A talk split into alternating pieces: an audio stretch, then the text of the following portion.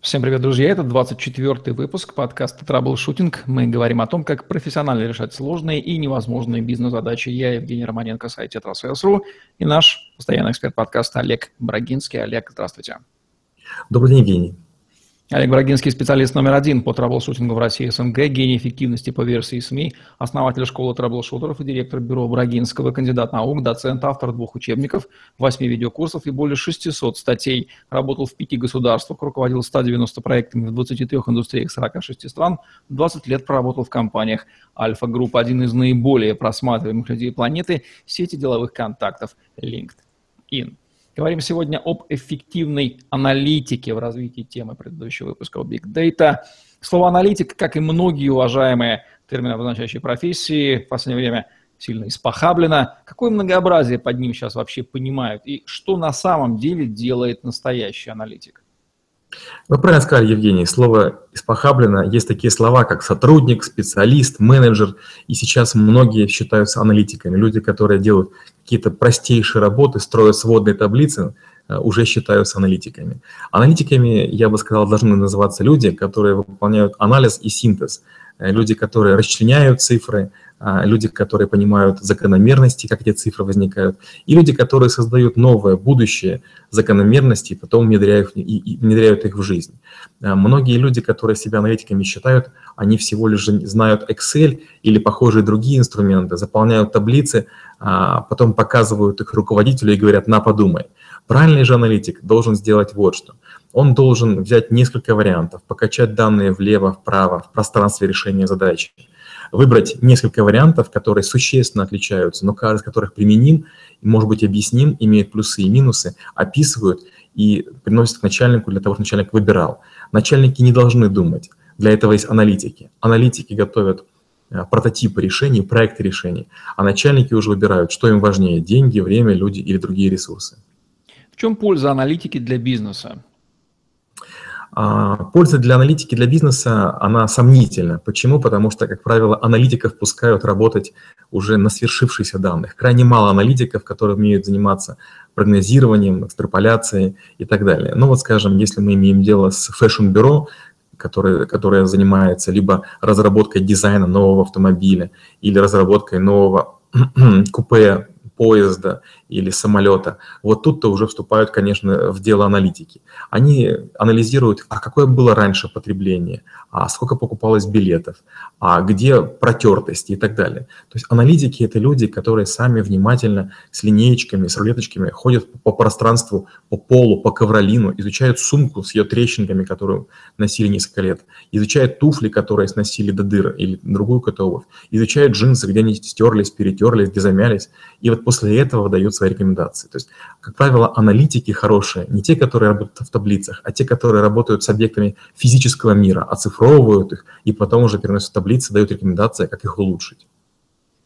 Люди с э, профессиями, оканчивающимися на лог, ну, например, маркетолог и аналитик, как они соотносятся между собой?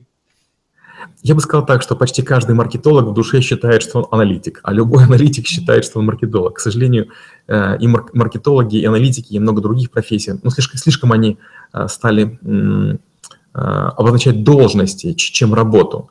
Люди, которые занимаются профессиями с лог, им бы надо бы заниматься наукой и строить концепции, строить стратегии, строить какие-то эм, прототипы того, что будет происходить. А люди, которые руками работают, им бы, конечно, лучше заниматься чем-то земным, давать советы прямо здесь, прямо сейчас, потому что делать завтра.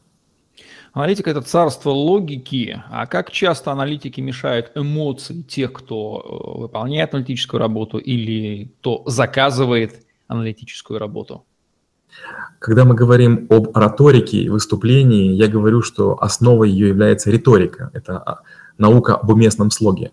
Когда в слове, когда мы говорим о аналитики, то, наверное, половину занятий в школе трэблшутеров мы говорим именно о логике потому что именно с логику получается а, формализовать задачу, декомпозировать задачу.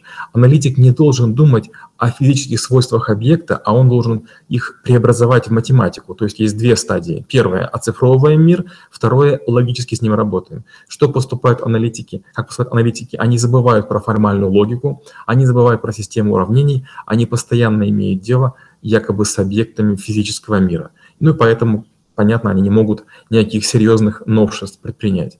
А у нас в школе трэблшутеров как раз на аналитике я показываю несколько задач практических, ну где-то около 10, которые нельзя решить, не используя логику. То есть любая аналитика, она рано или поздно приводит к созданию парадоксов. То есть чем глубже ты занимаешься математикой, тем ты понимаешь, что ты, скорее всего, не выкрутишься. Такие сложные формулы появляются, ты все уходишь вглубь, вглубь, вглубь, такая наступает рекурсия, ну, с которой выкарабкаться невозможно. А берешь, абстрагируешься, оцифровываешь, пишешь уравнение, включаешь логику, и раз красивенное решение возникает как будто бы ниоткуда. Аналитики в таких случаях, конечно, прозревают. Каков риск спроецировать на аналитику свои ожидания, ну, ожидания аналитика, и увидеть не действительные тренды либо корреляции между параметрами, а то, что хочется очень не увидеть? Евгений, вы абсолютно правы. Есть такая штука, называется избирательность мышления. Если у вас есть автомобиль, скажем, Volkswagen Polo, то вам будет казаться, что Volkswagen Polo именно вашего цвета в городе очень много, и в любом другом городе. То есть ваш мозг уже нацелен на то, чтобы искать подтверждение вашей догадки. Это такая, знаете, теория бессознательного выбора с подкреплением рациональными аргументами. То же самое в аналитике. Если мне очень хочется доказать, что я прав, я именно в эту сторону и буду смотреть. А хороший аналитик, он не должен иметь мнение до последнего момента. Когда я учу аналитиков, я им говорю, мнение – это последнее, что вы должны иметь. Вы должны разрабатывать разные варианты, крайне правые, крайне левый, север, юг, запад, восток, вверх, низ – вот так нужно работать, потому что вдруг вам показалось, что вы нашли решение одно, и оно лучшее. Попробуйте остальные 7, 8, 9, 11, 21. Может быть, хоть какое-то будет неожиданно лучше. У меня была такая история, я на кафедре работал на первом курсе, и ко мне приехал польский ученый, который пару вопросов мне задал. И вдруг я нашел с помощью именно логики одно из решений его задачи, и он сказал, вау, вот это круто.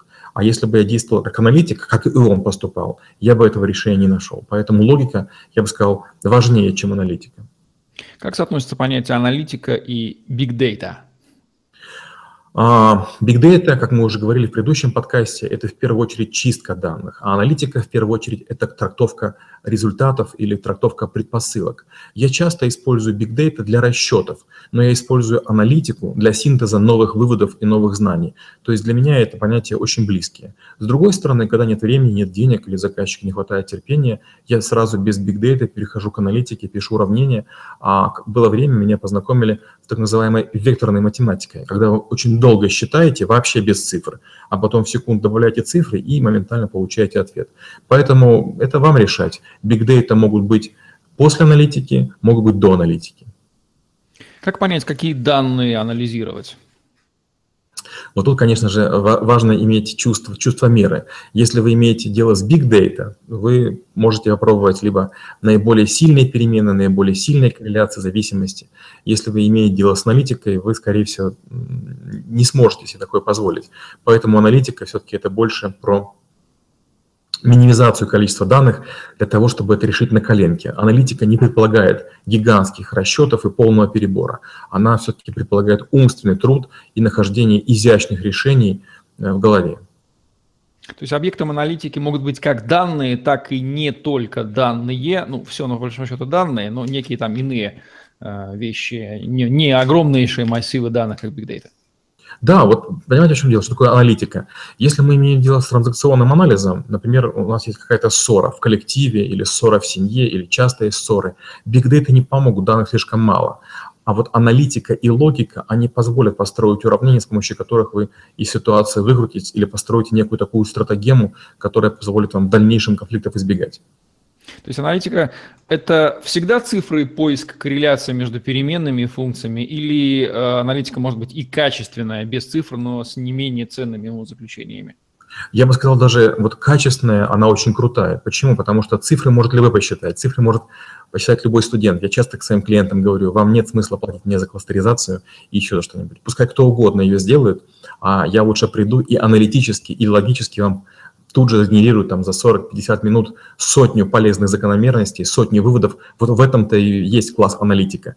Посмотрев на данные, поняв суть процессов, понять э, задачи заказчика, сгенерировать полезные гипотезы, и почти всегда заказчик говорит, вау, это круто. Опять же, недавно у меня был э, человек, э, который занимался неким видом бизнеса. Он говорит, да я в этом бизнесе уже тысячу лет, я уже, я уже все в нем знаю. Я прям при нем построил, ресторане построил модель его бизнеса и начал раскачивать ее влево-вправо от 0% до 100. В конце концов, мы вдруг придумали на его сырье еще несколько видов бизнеса. Он даже не понял, как мы это придумали. Говорит, невероятно, почему этого не сделал никто? Ну, просто, наверное, народ подходит с точки зрения банальной эрудиции, смотрит на тех, кто а, в индустрии на этой территории. А мы придумали те бизнесы, которые кажутся вообще нелогичными, но возможными. Как понять, на предмет чего анализировать мир окружающий? Проверять гипотезы или пытаться сделать новые открытия? А, тут есть несколько подходов. Ну, открытие – это, наверное, все-таки не ко мне. Я в этом не компетентен. Хоть я и пытался быть ученым, но я уже давно не занимаюсь промышленными исследованиями. С другой стороны, было время, когда я написал несколько антивирусов, и один из них даже стал 29-м в мире. А, получается, что было много антивирусных компаний, которые пытались строить антивирусы. Они работали на уровне распознавания объектов кода. Я придумал программный эмулятор процессора. Я аналитически подумал, если вирус пытается зашифроваться или спрятаться так, чтобы его не нашли отладчики, программы или антивирусники, то он не сможет спрятаться от процессора. То есть, чтобы помыться в душе, нужно все-таки раздеться. То есть он плащ-невидимку свою снимет. Такая, такая, может быть, э, странный подход, но тем не менее он привел к созданию нового класса антивирусов. Это, это была, вот, кстати, аналитика. Как понять, какие методы анализа нужно использовать в каждом конкретном случае? Их же много. Это правда. И, и вот тут очень важно не уходить в дебри. У меня был такой случай, я писал хакерский редактор, он назывался HEAD, Hackers Editor. И у меня мама преподавала русский язык, литературу. Я прихожу к ней и говорю, мам, у меня есть редактор, который умеет вычисления делать прямо в тексте. В нем резиновые таблицы, проверка орфографии, много-много всего. Я бы хотел написать процедуру а, переноса слов по слогам. И мама мне выложила несколько учебников. Я их когда прочел, я понял, что я не смогу это запрограммировать. Тогда я взял и с помощью аналитики нашел все типы слов. Я закодировал согласно нулем, гласной единицей, ну и так далее. Я потом создал процедуру на 121 байт, это очень маленькая процедура, которая для большинства европейских языков подошла. Оказывается, можно ставить переносы, не зная язык. То есть правила переноса оказались очень аналитичны. Я когда маме показал, она говорит, сына, ну ты вообще взял и все искусство языка, всю красоту его загнал в такую жесткую клетку. Но потом практика показала, что буквально два или три исключения нашлось, которые не подходили в разных языках. Но, тем не менее, аналитика позволила мне сделать то, чего до меня не удавалось никому. И этот алгоритм был куплен за приличные деньги крайне уважаемой компанией. Какие правила и технику безопасности нужно соблюдать при аналитике, чтобы полученные выводы оказались достоверными? Ну вот, как мы говорили про Big Data, данные нужно почистить. В случае с аналитикой во всех данных нужно сомневаться. А, Рене Декарт говорил, что источником ошибки, как правило, является та цифра, в которой мы наиболее уверены. Как только я не, не проверяю какие-то данные, как только я загружаю их бездумно, я всегда сталкиваюсь с тем, что получается чушь. Поэтому очень важно гембо, пойти в место, где все происходит, посмотреть, как оценивается э, время, как замеряется температура, как оценивается процентный состав химический, чего-нибудь еще. Кто такой хороший аналитик? Знания, навыки, умения, кругозор? Хороший аналитик – это который э, с полуслова ловит заказчика. Часто бывает, что не самый лучший аналитик приближается к шефу только потому, что он понимает, чего хочет шеф. Это первое. Второе, аналитику важно понять, что от него ждут так называемый executive summary. Это выдержка наиболее важных мыслей для руководства. Часто аналитики приносят, допустим, 300 листов, 400 листов расчетов и надеются, что шеф их разберет. Почему там разные цвета, почему там подчеркивания жирные, почему проценты, почему наклоны. Почему только цифр после запятой, не понимает никто. То есть часто аналитики думают, что задача прилежно все посчитать. Нет. Задача хорошего аналитика – дать полезные закономерности, которые продвинут бизнес вперед. Или вы завоюете долю рынка, или повысите маржу, или снизите себестоимость, или вы добавите пару функций в ваш продукт, товар и услугу, и у нее повысится конкурентность, или клиенты будут более довольны типы аналитиков, они же тоже разные существуют. Какие они бывают? О, это точно. Ну, в первую очередь, это бывают люди, которые говорят, вы мне точно скажите, я вам посчитаю. Это самые бесполезняки. Как правило, они работают на низовых должностях, и с ними очень тяжело. То есть они считают, что они это такой, знаете, палка-удлинитель для калькулятора. А второй тип – это люди, которые говорят, ой, я сейчас все посчитаю. и считают что-нибудь, лишь бы посчитать. Они настолько любят само, сами операции, что забывают о смысле логическом. Они умножают стулья на, на апельсины, делят на табуретки и получают некую цифру. Говорят, вот как здорово получилось. Третий тип аналитиков – это люди, которые занимаются подбором. Они сначала генерируют гипотезу какую-то, всем говорят, а потом под нее подгоняют цифры. Это страшные люди. Такое было у меня пару раз в жизни. Это невероятно. Умнейшие люди тратят а, время для того, чтобы подогнать цифры под результат.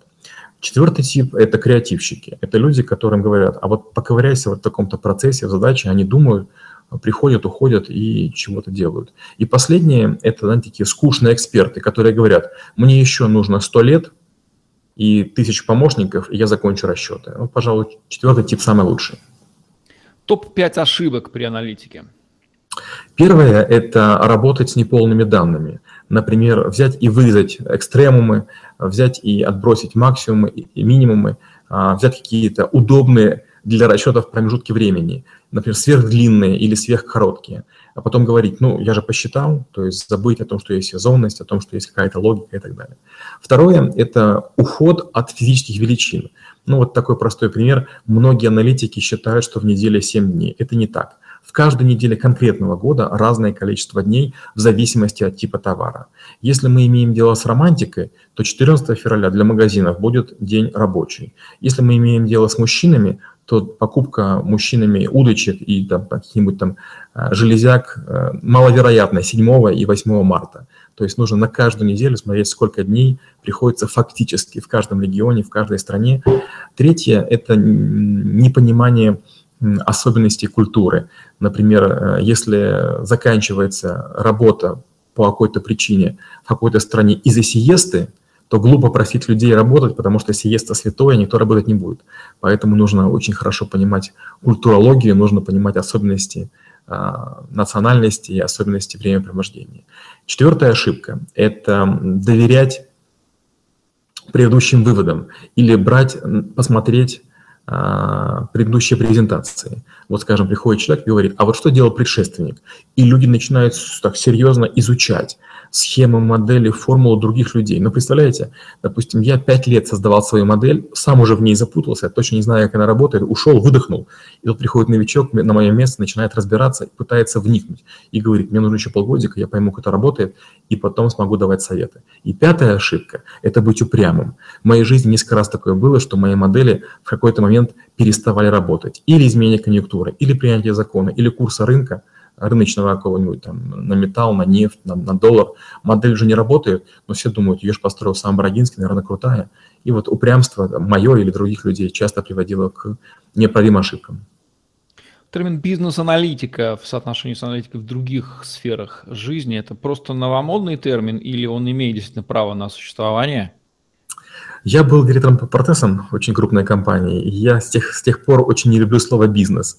Как правило, нет понятия бизнес-аналитик или бизнес-процесс. Если аналитика так или иначе не, не помогает зарабатывать или экономить, то она не имеет смысла. Я бы сказал, что почти любая аналитика, она является все-таки бизнес-аналитикой. Бывает такое, что кому-нибудь нужны какие-нибудь синтетические отчеты, ну тогда назовите человека как угодно, помощник цифровой, ассистент, референт, как угодно. Аналитиком называйте тех людей, от которых вы хотите новых, новых отчетов, новых закономерностей, новых советов.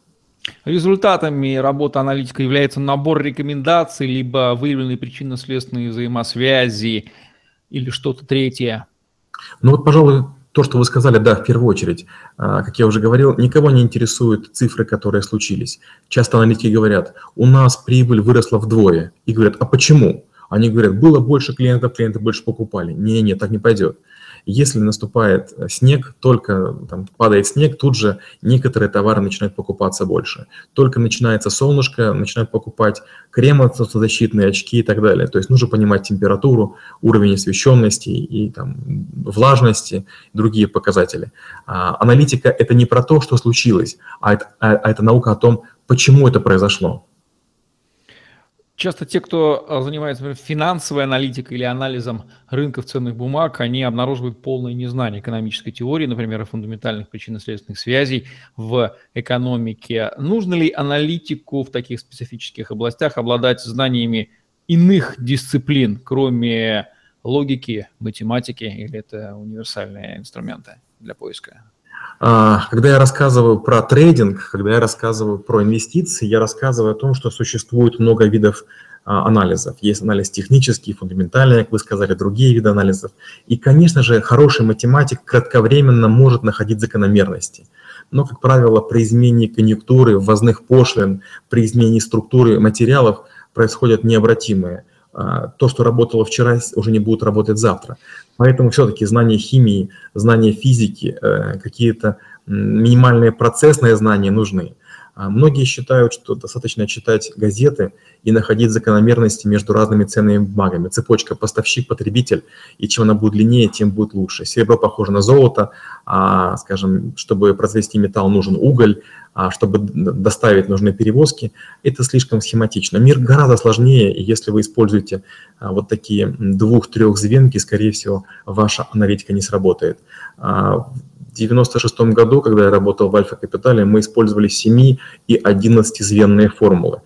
Сейчас, когда я делаю расчеты по стратегии ценных бумаг разных портфелей, я использую тысячу, две тысячи переменных для того, чтобы получить хотя бы такой, знаете, примерно приемлемый результат. Поэтому, да, фундаментальные знания крайне нужны. Есть ли в аналитике проблема информационного шума, как на уровне входных данных, которые анализируются, так и на уровне выводов, озвучиваемых аналитиком, и как с ней бороться? Конечно, есть. Вот опять же, мы на подкасте про Big Data говорили про сеть АЗС, у меня низко было проектов с сетями АЗС. Ну, первая классическая проблема сети АЗС – это то, что есть машины, въезжающие на АЗС, и машины, выезжающие. Часто бывает, что их количество расходится. Машина либо выехала, не заезжав, либо заехала, не выехав. А, бывает так, что у одного человека несколько пластиковых карт, несколько разных телефонов, и получается шум. Опять же, если мы говорим про Эльдорадо, NVIDIA, мы когда смотрим системы их лояльности, одни и те же люди приходят с разными а, картами, но имеют один уровень потребления. Ну и, и, и до бесконечности. Например, у меня товарищ покупал нечто в Юнмарте, кофейную машинку а она потом, система интернет-поддержки, посоветовала ему купить капсулу. Он мозги не включил и купил, они, оказывается, не подошли. Это вот как раз, скорее всего, проблема шума, потому что действительно он положил в корзину одну машинку, а купил другую. Ну, видимо, так случается. Опять же, если мы говорим про даже Google, про Яндекс, у меня была такая штука, я в Америку летал на озеро Таха, но потом меня Google очень долго преследовал, рекомендовал купить Chevrolet Tahoe. То есть это, это классика, к сожалению. Опять же, когда бывает, я работаю с каким-то клиентом, и я чего-то ищу, Google мне распознает как мужчину, допустим, там, очень взрослого возраста, потому что я смотрю взрослые товары. А бывает, я работаю с детскими товарами, и мне говорят, что я маленькая девочка.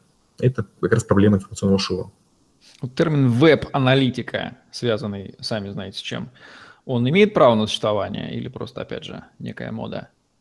А, примерно раз в год я выступаю у своих товарищей, друзей, у ряда компаний, которые меня зовут выступать про веб-аналитику. Я очень тщательно обхожу эту тему стороной. Я, э, может быть, э, старомоден, я делаю все в офлайне по разным причинам. Первое, я хочу контролировать каждую формулу, я хочу понимать, как что работает. Второе, я хочу убедиться, что данные полностью втянуты. Что плохо в веб-аналитике? Первое, то, что система ошибок диагностических не очень хороша. Все-таки мы, люди, которые дрались за компьютерное время, еще учась в ВУЗе, мы имеем более качественную подготовку, мы трепетно относимся к компьютерам. Люди, которые помоложе, они к компьютерам относятся проще. Они могут допустить что-то не загрузить, не догрузить, выгрузить. Опять же, ну, надо не заблуждаться. Все-таки программисты, которые работают на всяких этих наобонных стартапах, это крайне молодые люди, они еще не понимают, что бывают данные такого уровня, такой ценности, что их там мгновенная какая-нибудь там ошибка или там их лень может привести к чему угодно. Я не очень люблю веб-аналитику в чистом виде. Мало того, большинство людей, которые занимаются, допустим, там веб-мониторингом, в конце концов, они не веб-аналитики, а они Google-аналитики. То есть они выучили один инструмент, только в нем могут работать. Но практика показывает, что вы можете в другую страну переехать, а там нет допустим, Google, как в Китае, и вам Google аналитика уже ничего не поможет. То есть вы, вы для себя уже часть мира отрезали.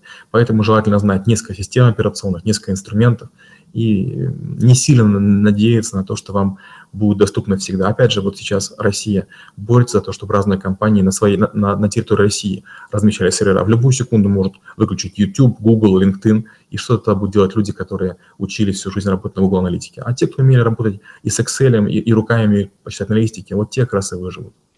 Как распределяется ответственность между аналитиком, готовящим, как вы сказали, обоснование для принимаемых решений, или прямо указывающим на то, что нужно принять, и руководителем, принимающим решения на основании этих рекомендаций? Не бывает ли так, что ответственность частенько некомпетентного руководителя размазывается на аналитику, у него появляется шанс скинуть, вот, мол, вот они нам, нам наанализировали, вот негодяи такие, и тем самым замаскировать свою некомпетентность? В моей жизни такого не было, чтобы начальники сбрасывали на аналитиков. Ну, вот такого я не могу припомнить.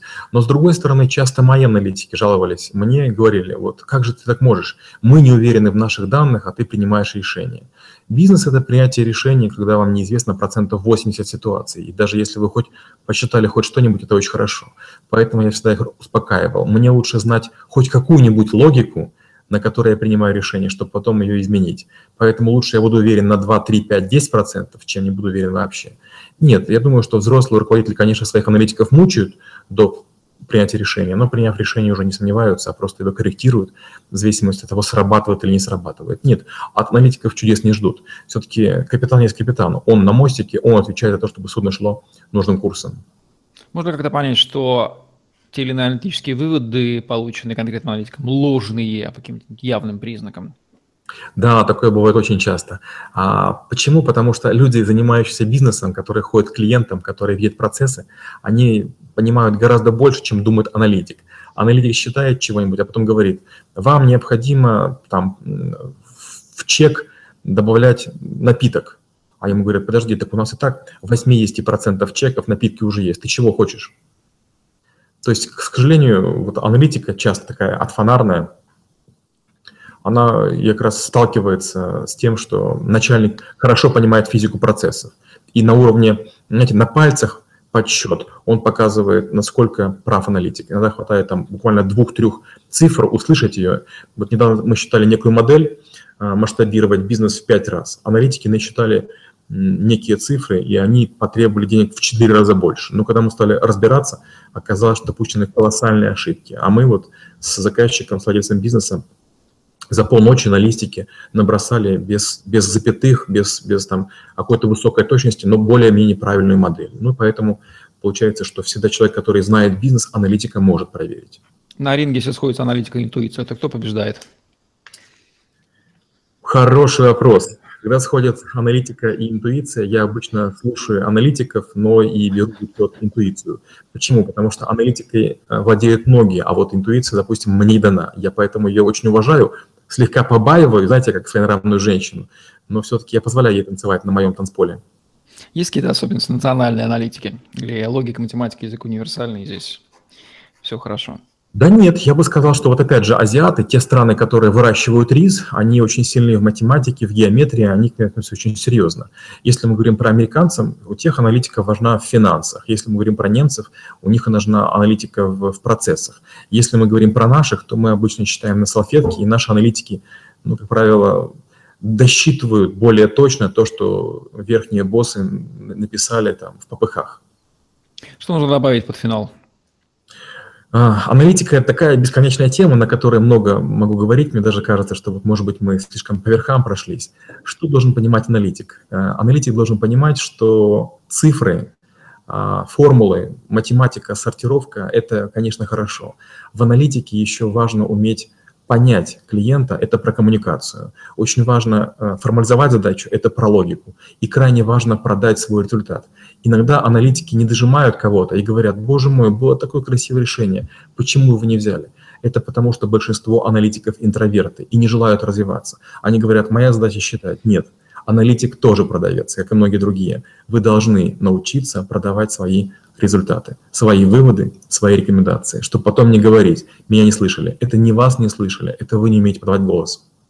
Отличная характеристика, вишенка на торт для аналитиков их профессии. Спасибо, Олег. Будем завершать наш сегодняшний выпуск подкаста «Траблшутинг», где мы говорим о том, как профессионально решать сложные невозможные бизнес-задачи. Олег Брагинский, Евгений Романенко были с вами. Лайк, комментарий. Смотрите нас на Tetrasales.ru в YouTube в Подстере. Хэштеги Олег Брагинский, Tetrasales вам в помощь. На сегодня все. Всем отличного дня. До новых встреч. Всем пока-пока. Спасибо и до встречи через неделю.